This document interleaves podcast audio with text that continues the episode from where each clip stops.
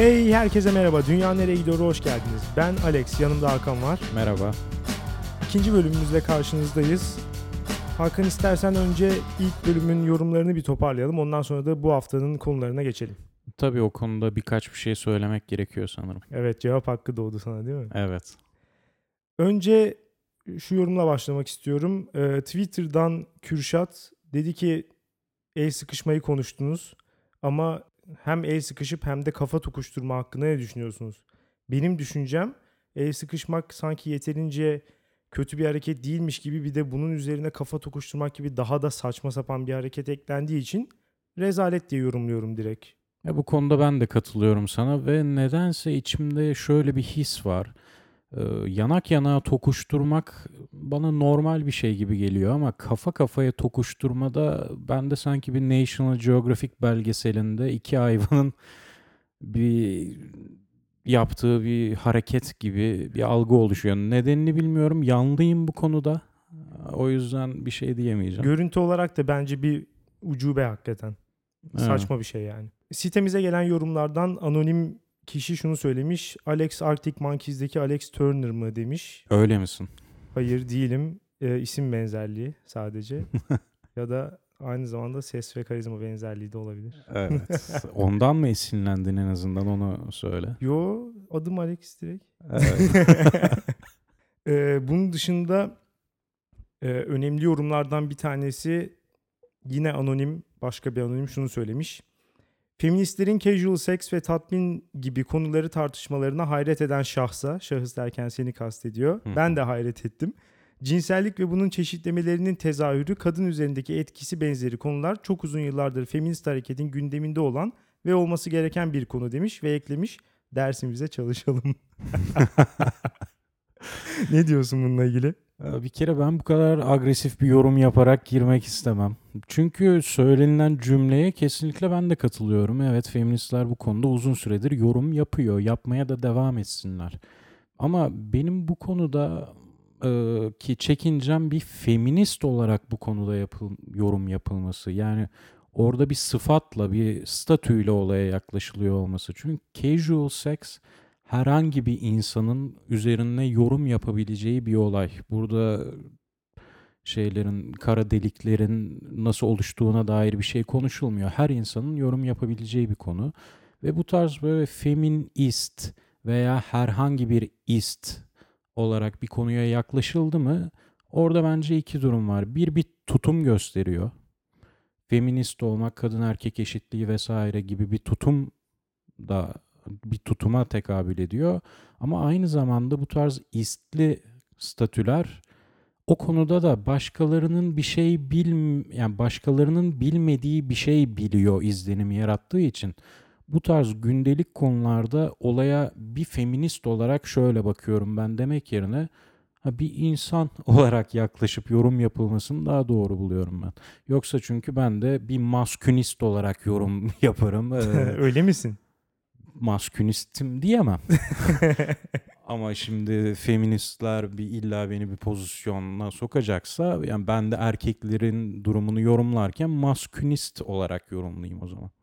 Yani anladım ne demek istediğini. Ama bir yandan da hani feministlerin de belli bir e, tutumları olduğu için yani daha doğrusu belli bir yaklaşımı nitelediği için feminist olmak hani o literatürün bir parçası olarak bu konuyla ilgilenmek de belli bir hani bagajı buraya getirmek anlamına geliyor. O yüzden bence o kadar da saçma değil aslında. Ya getirmek anlamına geliyor ama işte o getirdiğin bagaj konusunda insanların hissiyatı ya bir şey biliyor. Bu benim bilmediğim bir şey biliyor olur genelde. Ben Hmm. mesela bir doktorun yanında koca karı ilaçlarından bahseder miyim? Bahsetmem muhtemelen. Çünkü orada daha bir otorite figürü vardır. Adı doktor. Burada O- otorite fi- figürü sen misin? Erkek, Hayır. Erkek. feminist. Yani şimdi bir seks konusunda bir feminist yorum yaparsa o kadının Hmm, bakış başkasına bir şey söylemek düşmez diyorsun. Evet, kadının ne- neler yaşadığına dair bir feminist yorum yaptı mı sıradan bir insan bir çekinebilir bu sefer konuya uzak kalabilir. Anladım. Yorum yapmaya çekinebilir. Halbuki bu konular bence her insanın bir fikre sahip olabileceği konular. Doğru veya yanlış fikirler tabii ki olacaktır. Her fikir de doğru olacak diye bir şey yok ama Bu tarz böyle sıfatlarımızı bir kenara bırakıp konuların tartışılmasına Tartışmanın yani. önünü kapatmayalım diyorsun. Evet. Herhangi bir şey olarak. Son olarak da yine anonim kişi şöyle bir yorum yapmış. Ee, daha doğrusu bir link paylaşmış. Linkte de Scarlett Johansson'un çok eşliliği savunduğuna dair bir haber var.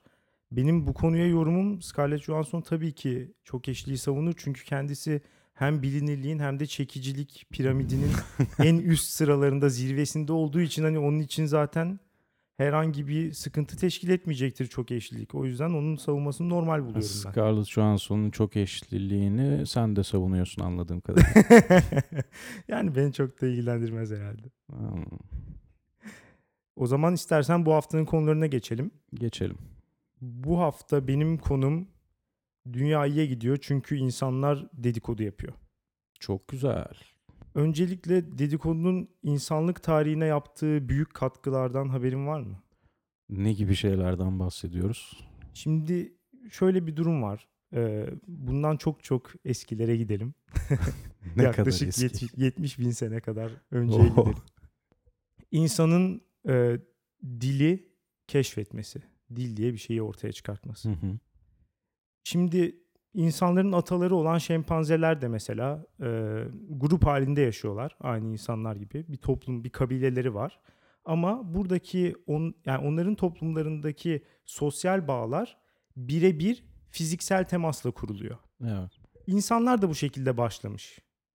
Yani birbirleriyle bu şekilde iletişim kurmaya başlamışlar. Fiziksel temasla. Aynı zamanda tabii şempanzelerin de kendi arasında bir e, haberleşme yöntemleri var. Acil bir durum oldukları zaman çeşitli seslerle birbirlerini uyarabiliyorlar. Yine insanlar da bunu taklit ederek başlamış. Ama insanlara bu yetmemiş. Yani klişe bir tabir olacak ama insan sosyal bir hayvan olduğu için daha ileri gitmek istemiş. Hı hı. Ve tabii sosyal bağ kurmak, işbirliği yapmak gibi ihtiyaçları doğmuş. Buradan Böylece- dedikoduya nereden varacağını çok merak ediyorum. Geliyor. Böylece birbirlerine kendileri ve başkaları hakkında bilgi vermeye başlamışlar. Hmm. Bunun tabii birkaç tane avantajı var. Hem birebir ilişkidense hani birkaç kişi aynı anda konuşabildiği için hem de fiziksel temasın gerektirdiği süreyi e, elimine ettiği için hani herkesle tek tek ilgilenmek zorunda olmadığın için Gıybet yaparsın. Aynen öyle ve bu çok daha kısa sürer. Yani belki bir kişiyle bağ kurmak için 3 saat fiziksel temas ve onun işte saçını taraman falan gerekir. Ama aynı anda 10 kişiyle 20 dakika gıybet yaparsın ve o bağ zaten çoktan kurulmuş olur. O bağın 10 katı kurulur bana sorarsan. Bir Aynen insanın saçını istediğin kadar tara, başka birinin arkasından beraberce konuştuğunda kuracağın bağ bambaşka. Evet. İşte aynı bu şekilde tabii bu bir teori. Ben ilk olarak e, Sapiens diye bir kitap var. Bu aralar bayağı meşhur. Hatta bayağıdır bayağı Hı hı. meşhur. Belki Evet. sen de karşılaşmışsındır. Orada gördüğüm ilk olarak e, Robin Dunbar diye birisinin bir teorisi. E, bu şekilde insanların yakın ilişki ve sosyal bağ kurabildiği diğer insanların sayısı artmış ve daha büyük kabileler halinde hareket edebilme becerisi kazanmışlar ve kolektif iş yapabilmeye başlamışlar. Robert Dunbar'ın bir kere dedikoduyu bayağı bir sevdiğini buradan anlayabiliriz. Anlayabiliriz. sanırım. Evet. Ee, bu eski toplumlarda olumlu tecrübelerin birbirli insanları arasında aktarılması, e, iş bölümü yapılabilmesi ve toplumda tabii iyi çalışan iyi çalışmayanların tespit edilip bunların uyarılması gibi konularda şey olmuş. Ceza Mesela, mekanizmaları. Tabii aynen öyle. Yani eskiden hani kimse birbirine bir şey söyleyemezken sorun yoktu ama dil falan ortaya çıktıktan sonra çalışmayan birisini anladıktan sonra mesela hiyerarşik bir toplum varsa lidere gidip hocam Ali çalışmıyor. Bizim getirdiğimiz şeyleri yiyor. Lütfen şuna bir uyarı Biraz gibi bir fazla şey. muz yedi gördüm ben onu. Evet. Bak. Evet.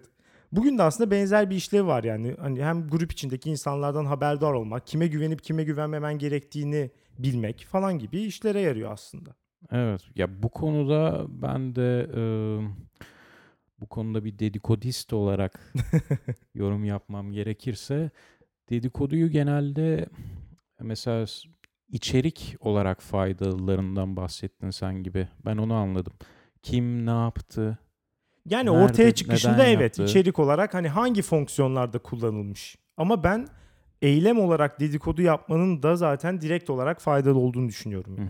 Ve bence bu da bayağı bir bilgi içeren bir şey. Çünkü dedikodu yaptın mı orada illaki bir dedikodu yaparken bak sana şimdi bunları söylüyorum ama sakın kimseye söyleme denir. Tabii. Sonra o kişi başkasıyla konuşurken o duyduğu şeyleri aynı şeyle, aynı koşulla bak sakın başkalarına anlatmayla sunar. Sonra bir noktada herkes bunu öğrenir. Burada önemli olan kimin, kimden, ne zaman, ne şekilde öğrendiği. Bence bu, asıl bu çok daha fazla şey anlatabilir. O dedikodunun içeriğinden öte bir şey anlatabilir. Tabii bu şekilde dediğin gibi bir bilgiye de sahip olabiliriz ama aynı zamanda mesela şu da var. Bir insanla başkaları hakkında dedikodu yaparken aslında beraber dedikodu yaptığın insan hakkında da bir sürü şey öğreniyorsun. Onu hangi hareket kızdırmıştır, e, neyden nasıl bir sonuç çıkarmıştır, onun düşünce yapısıyla ilgili de bir sürü şey öğreniyorsun. Bu yüzden gerçekten çok iyi bir bağ kurma yöntemi olduğuna inanıyorum ben. Müthiş. Ve şöyle bir şey var gerçekten. Bir toplumun üyesi olan insanlar olarak biz en çok diğer insanlar hakkında konuşmayı seviyoruz.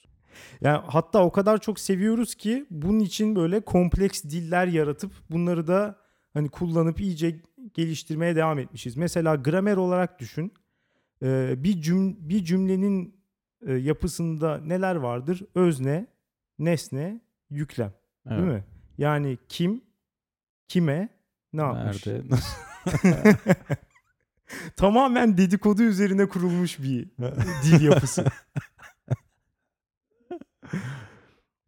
Ve ya bence ben şuna da kesinlikle inanıyorum. Bir insanla bağ kurarken onunla ortak beğeniler üzerinden bağ kurmaktansa ortak nefretler veya o ortak sinir bozuklukları çok daha etkili oluyor gibi geliyor bana. Çok daha büyük bir bağ oluşturuyor. Nedense bilmiyorum yani.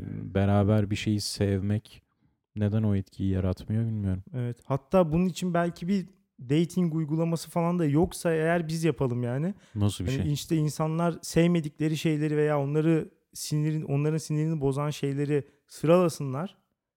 Ortak olanları hani bir araya getirme Ha. gibi böyle bir belki hakikaten böyle bir şey işleyebilir gibi geldi bana. Biraz garip olabilir bunu böyle bilerek yapmak e, insanların bir garibine gidebilir yani. Ee, ben konuyu, araş- konuyu araştırırken şöyle iki araştırmaya rastladım. Birisi Pavia Üniversitesi İtalya'daki tarafından yapılmış. Ee, denekleri iki gruba ayırmışlar. Bir grup kampüste bir istenmeyen gebelik durumuyla ilgili dedikodu yapıyor kendi Hmm. arasında. İkinci grupta normal şeylerden bahsediyor. Daha sonra iki grubunda e, hormon salgılamalarını ölçüyorlar. Ve ilk grupta oksitosin hormonunun daha çok salgılandığı görülüyor. Hmm. Oksitosin hormonu da Güven hormonu. evet aşk, sevgi, şefkat ve güven gibi duyguları tetikleyen hormon. Yani buradan da zaten aslında dedikodu yapmanın aslında vücut için de sağlık için de faydalı olduğu sonucu da çıkabilir. Ve yine az önce bahsettiğimiz işte birlikte dedikodu yaptığın insanlara bağlanma, onlara daha çok güvenme, onları daha çok sevme işlevini de aslında biraz doğrulayan bir araştırma olmuş. Peki bu Türk kültüründeki erkek adam dedikodu yapmaz olayı nereden çıkıyor? Onu hemen şimdi onu yanlışlayacak bir şey de söylüyorum. Ee, başka bir araştırma bu da. Erkekler günde ortalama 76 dakika, kadınlar 52 dakika dedikodu yapıyormuş. Benim rakamım çok daha yüksek. Benimki de çok daha yüksek ama Hmm. hani ortalamalar bu şekilde. Ama konular biraz değişiyor. Erkekler daha çok arkadaşlarının sarhoşluk halleri, eski ortak arkadaşları ve tabii ki iş yerindeki kadın çalışanlar hakkında dedikodu yapıyormuş. Sözlü tacizde diyebiliriz. Yani eğer kadınlar da o sırada oradaysa evet. Arkadan taciz. Tam olarak arkadan. Ee, kadınlarsa daha çok diğer kadınlar kendi ilişkilerindeki yaşadıkları problemler ve başkalarının ilişkileriyle ilgili dedikodu yapmayı daha çok seviyorlarmış. Hmm. Ben daha çok kadın kategorisine giriyor olabilirim o zaman burada. Hmm. Yani ben her ikisi de diyebilirim. Her konu her konu hakkında. dedikodistsin. evet evet her konu hakkında dedikodu yapma şeyine sahibim. Ya Türkiye olarak baktığımız zaman da dedikodu biraz kötü bir şey olarak gözüküyor aslında. Ama şaşırtıcı bir şekilde bir dedikoduya rebranding olayı oldu. Nasıl? Gıybet kelimesiyle. Hmm. Gıybet kelimesi bayağı son bir 5 senede falan inanılmaz bir yükselişe geçti. Dedikodu yerine artık insanlar gıybet diyor ve her ne kadar gıybet dinen yasaklanmış sakıncalı bir şey olsa da Sempatik bir şey haline getirdiler. aynen öyle. Öyle oldu ve bu kelimenin çıkmasıyla birlikte eskisi kadar e, dedikodunun kötü bir şey olarak görülmediğini ben anlıyorum artık. Ama itiraz eden insanların da genelde birkaç tane argümanı oluyor. Ya bir tanesi beni delirten bir şey. Hani verimli değil, bir değer üretmiyor. Ne işe yarıyor böyle konuşuyoruz falan. Ya sanki insan böyle 7-24 çok üretken bir süreç içinde Hmm. de ya onu konuşmayıp peki ne yapacaksın? Yani bilgisayardan kedi fotoğraflarına, videolarına bakacaksın. Ondan sonra işte e, işte Twitter'da, Facebook'ta kim ne koymuş bunlara bakacaksın. Hani ne yapıyorsun yani? Onu, onu, onu yapmadığında sen ne yapıyorsun? Milletçe bizim yükselmemizin önünde dedikodu duruyor. Halbuki az önce de bahsettik yani bir yandan sosyal bağlarını güçlendiriyorsun. Bir yandan toplumunda neler olmuş yani toplum derken küçük kabilende neler olmuş kim şu an ne yapıyor gibi böyle güncelliyorsun kendini. Bir yandan da hakikaten eğlenceli vakit geçiriyorsun. Bundan daha verimli ne olabilir ya? Bundan daha verimli bir şey geliyor benim aklıma. O da şey bu sokak çalgıcıları var ya bir yandan ayağıyla böyle davul ve zille ritim tutuyor. Bir yandan gitar çalıyor. Bir yandan da Evet. mızıka ve işte şarkı söylüyor falan. Anca bu daha verimli olabilir yani. İkinci bir yaklaşım da kendini dedikodu yapamayacak kadar üstün bir varlık olarak görenler. Buna ne hakları var? İşte başkalarının hayatlarıyla ilgilenmiyorlarmış. Ya o kadar başkalarının hayatlarıyla ilgilenmiyorsan, o kadar toplumdan koptuysan o zaman git kardeşim Himalaya dağlarına. Git bir tane tapınağa sığın, keşiş ol. Ama benden söylemesi yani orada da kesin keşişler hangisi diğerini sevmiyor falan onları konuşuyorlardır. Kesin. Bir kere başkalarının hayatıyla ilgilenmemen için ne olman gerekir diye düşünüyorum. Belki bir astronot. Ya çok büyükler, çok önemliler. Hani ben ya zaten şöyle de bir lafları var ya işte küçük beyinler kişileri, orta haller olayları, büyük beyinler de fikirleri tartışırmış. Vay. Ya hadi lan oradan büyük beyinli iş. Fikirleri neymiş çok merak ettim. Ya zaten bu insanların bir konuda kendi fikirlerini doğrulayan bir alıntı bulunca ona da böyle mutlak kanıtmış gibi ortaya koyup ona sarılmaları da ayrı bir olay da o da başka bir haftanın konusu yani onu başka zaman konuşalım. İstersen senin konuna geçelim. Geçelim. Ee, biliyorsun geçenlerde anne oldum. ben biliyorum ama dinleyiciler bilmiyor. İstersen onlar için bir açıkla bunu. Evet artık iki yavru kaplan annesiyim. Ee, bu hayatımda önemli değişikliklere yol açtı. Annelik kavramını daha yakından tanımama sebep oldu diyebilirim. Tebrik Ee, ediyoruz. Teşekkür ederim. Fakat e, benim konum aslında gizli ırkçılık. Bu konuya annelikten nereden geldin diye sorarsan eğer e, şöyle bir gelişme yaşandı. Şimdi bir apartmanda kedi doğurdu. 6 tane yavru kedi doğurdu. E, iki tanesi zenci. Zenci derken siyah kediler. Tabii zenci. Tamam. Ee, Şimdi ben de sonunda karar verdim e, iki tanesini evlat edinmeye. Evlat edinmeye karar verdikten sonra bayağı bir araştırma evresine girdim. Bayağı bir kedi videolarından tut kedi belgesellerine bunları uzun uzadıya izledim. Sorumlu bir anne olmak için. Tabii ki. Sonunda vardığım sonuç kedilerin dünyanın en vahşi hayvanları olduğuydu. Bunu da görünce yavrularımdan bir tanesine Barbar ismini vermeye karar verdim. Fakat düşündüm sonra eğer zenci olanlardan bir tanesini alırsam ve onun adını Barbar koyarsam ne olur? Düşünebiliyor musun? İleride Cemal adlı arkadaşım olursa ve o geldi evime, yavrumu gördü ve adı ne dedi. Ve ben de dedim ki barbar. Aa barbar ne demek filan İngilizceyi bir çevir dese çevirdim ve o an neler yaşanacak acaba diye düşündüm. Yani bir rezalet çıkardı gerçekten. Evet. Ve oradan herhalde Cemal benim ırkçı olduğum sonucuna varırdı Evet, diye düşündüm. gizli bir ırkçı oldun. Evet. Çünkü, dışarıdan gayet normal işte e, serbest fikirlere sahip. Beyaz siyah Eşitlikçi. eşitliğine tamamen griciyim. Hiç beyaz siyah görmem. Fakat gizli bir ırkçı olarak görebilirdi beni Cemal. Bu durumda herhalde yapılması gereken pozitif ayrımcılık gibi bir pozitif ırkçılık yapılması gerekiyor. Ne gibi? Yani ikisinden birinin adına barbar koyacaksın. E, bu durumda siyah olana koyamayacağına göre beyaz olana koymak herhalde en iyisi olacaktır yani. Evet. Ama bu gizli ırkçılık gördüğün gibi ben benim yavrumun ismini koymamda bile bu kadar etkili olabiliyor. Ama bir de tabii gizli ırkçılığa maruz kalan kesimler var. Onlar için çok daha acı sonuçlar doğurabiliyor. Ben sonuçta yavrumun ismini başka bir şey koyabilirim ama onlar bu işin acısını da çekiyorlar. Buradan gizli ırkçılık konusunu konuşmak istediğime karar verdim. Burada da asıl odaklanmak istediğim yer aslında Türk insanının ırkçı olmadığına dair bir fantazi vardır. Böyle bir mit, böyle bir efsane vardır. Bunun ne kadar yanlış olabileceğine sen ne dersin bilmiyorum. Ya bence kesinlikle böyle bir iddia absürt. Irkçılık çok böyle derinlerde gömülü bir şey. Herkesin aşağı yukarı hepimizin içinde kendimi de dışarıda bırakmadan söylüyorum. Irkçıyım diyorsun. Irkçıyım demiyorum ama Ve bununla gurur duyuyorum diyorsun. ya belli bazı öğeleri insanın hiç beklemediği anda ulan ben ne düşünüyormuşum bunu neden yapıyorum diye farkında olmaya itiyor ve somut olayla karşılaşmadığın sürece bunu anlayamıyorsun. Yani Türkiye'de ırkçılık yoktur denmesinin sebebi Türkiye'de yeteri kadar siyah olmaması.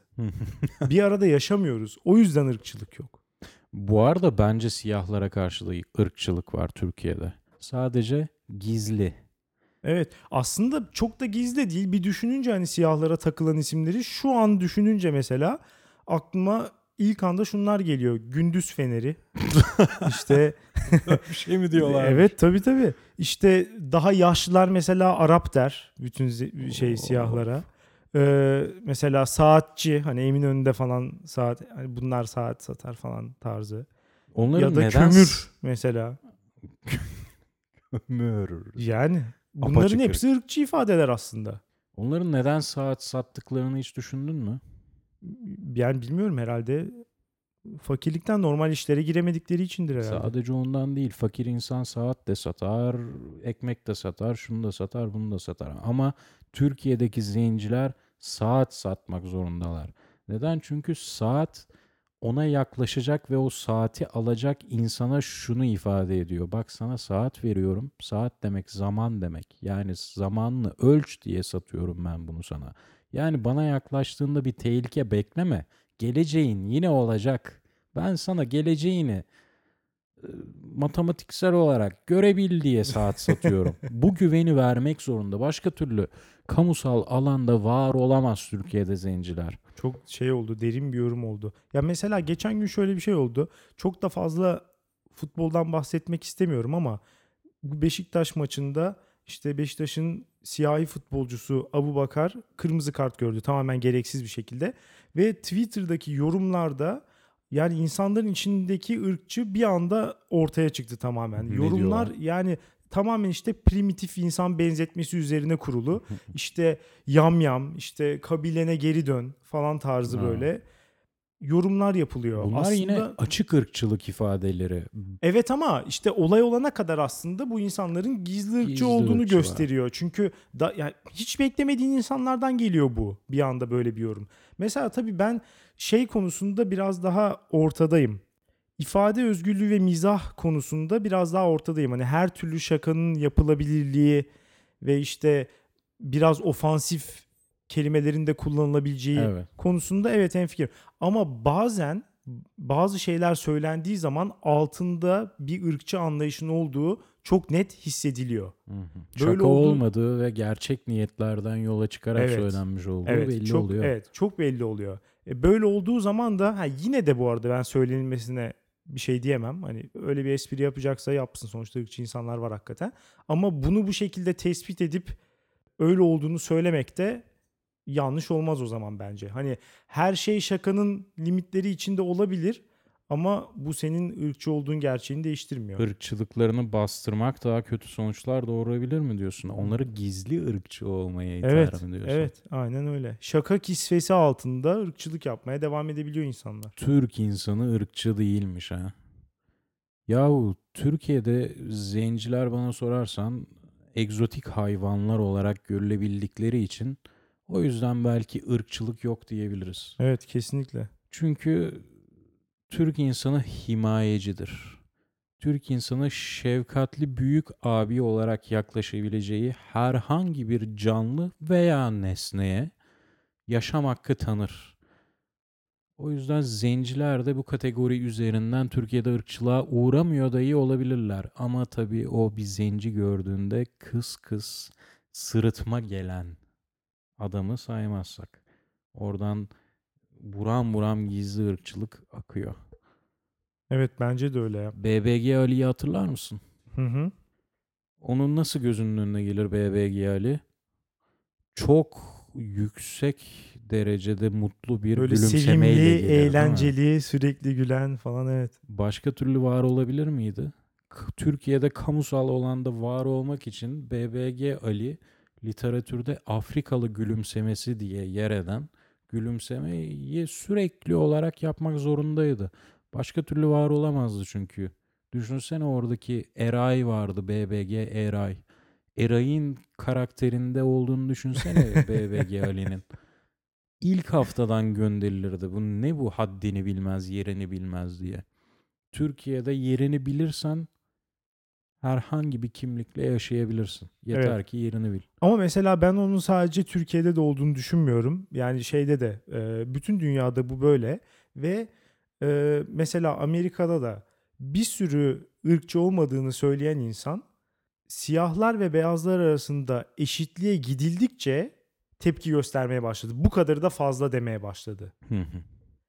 Bir de hep şöyle bir şey var. e, gizli ırkçılar ve açık ırkçılar hep altında bir gerçeğin yattığını söylerler. Yani hep böyle şeydir ya işte ya siz böyle laf bir stereotip kurgularlar mesela. Sonra buna bunun ırkçılık olduğunu söyleyince de e benim kuzenimin başına geldi. Şöyle oldu. İşte benim bizzat başıma geldi. Şöyle oldu falan. Tekil tecrübelerden halbuki hani herkese olan şeyler ve her ırkın gerçekleştiği şeyler. Tekil tecrübelerden yola çıkarak belli bir ırkı belli bir e- eylemle suçlamak, yaftalamak. Genellemek. Evet, aynen öyle. Ya şimdi genelleme konusunda e, şunu diyebiliriz ya. Genelleme insan doğasında var. Bu olmadan çünkü buralara gelemezdik. Ovada sen bir kaplanın bir hayvanı parçaladığını gördüğünde veya arkadaşını parçaladığını gördüğünde eğer ya o da bir birey. Ben şimdi bir sonraki kaplan gördüğümde ona da aynı ön yargıyla yaklaşmayayım diye düşünürsen o kaplanın annesi olabilecek duruma hiçbir zaman gelemezsin. Evet, bugün çok evrimsel süreçler üzerinden gidiyoruz. Genelleme yapmak kaçınılmaz bir durum. Yeter ki bir gözümüzle genelleme yaparken diğer gözümüzle her zaman o genellemenin hakikate ne kadar tekabül ettiğini değerlendirebilelim. Aynen öyle. Aslında ben bunun için sosyal medyanın çok iyi bir araç olacağını düşünmüştüm. Yani çünkü e, bir sürü insanla yani normalde karşılaşamayacağın kadar farklı backgroundlardan insanla karşılaştığın zaman bu tip genellemelerin aslında ne kadar az sağlam olduğunu görmesi gerekir insanların diye düşünmüştüm. Ama şimdi tam tersi oldu. Şimdi şuna dönüştü. Eskiden bir insanın tekil tecrübesi o kişiyi ve yakın çevresini etkilerken şimdi binlerce takipçisi olan birisi başına gelen bir şeyi bir anlatıyor ve bu belki de yüz binlerce kişinin bir stereotipe gözü kapalı inanmasını sağlıyor. Evet ve ben sosyal medyada o kadar da her insanın her insanla etkileşime geçtiğine inanmıyorum. Ben sosyal medyada da yine kümelenmeler Tabii olabileceğine ki tabii ki inanıyorum. öyle oluyor. Çok anonim kimliklerle var olanlar varsa tabii ama bence bir noktada muhabbet ilerlerse o anonim kimliği bir yırtalım ya. Bakalım senin teninin rengi ne? Sen şimdi Müslüman mısın, Hristiyan mısın? Sen Türk müsün, Kürt müsün? Bir noktada bunların öğrenilmesi Anlaşılıyor. Muhakkak gelinir. anlaşılıyor. Yok zaten direkt olarak konulardan bahsediş şekillerinden de belli oluyor insanların. Hmm. Artık bu Türk insanının ırkçı olmadığı efsanesini bir kenara bırakmanın zamanı geldi. Evet bu program eğer bir işe yarayacaksa o da bu miti ortadan kaldırmak olmalı. Lütfen bu himayeci mantıktan dolayı hiçbir ırkçılık olmadığına inanmayı bir kenara bırakalım artık. Sen bana emanetsin kardeşim. Emanete hıyanet olmaz bizde. Yahu gel bir eşit olalım. Sen niye bana abi gibi yaklaşıyorsun? Türkiye'de Türk çoğunluğun gözünde iki tane makbul kimlik vardır. Bir Türk, bir de mahcuplar. Eğer mahcupsan, olduğun şeyden, kimlikten mahcupsan sana yaşam hakkı tanınır. Hiçbir ayrımcılığa da uğramazsın, ırkçılığa da uğramazsın, herhangi bir türüne uğramazsın. Kadın da olursun, zenci de olursun, Kürt de olursun, eşcinsel de olursun. Yeter ki mahcup ol. Ama bu tutumun da ne kadar ayrımcı ve ne kadar ırkçı bir tutum olduğunu da görmenin vakti geldi. İstersen toparlayalım. Bu hafta benim konum dedikoduydu. Senin konun Irkçılık gizli. Yine geçen hafta olduğu gibi hem konuyla ilgili hem de programla ilgili her türlü yorumunuzu dünyanereyegidiyor.com'da bekliyoruz. İsterseniz iletişim et dünyanereyegidiyor.com'a mail olarak da atabilirsiniz. Haftaya görüşmek üzere. Neyse.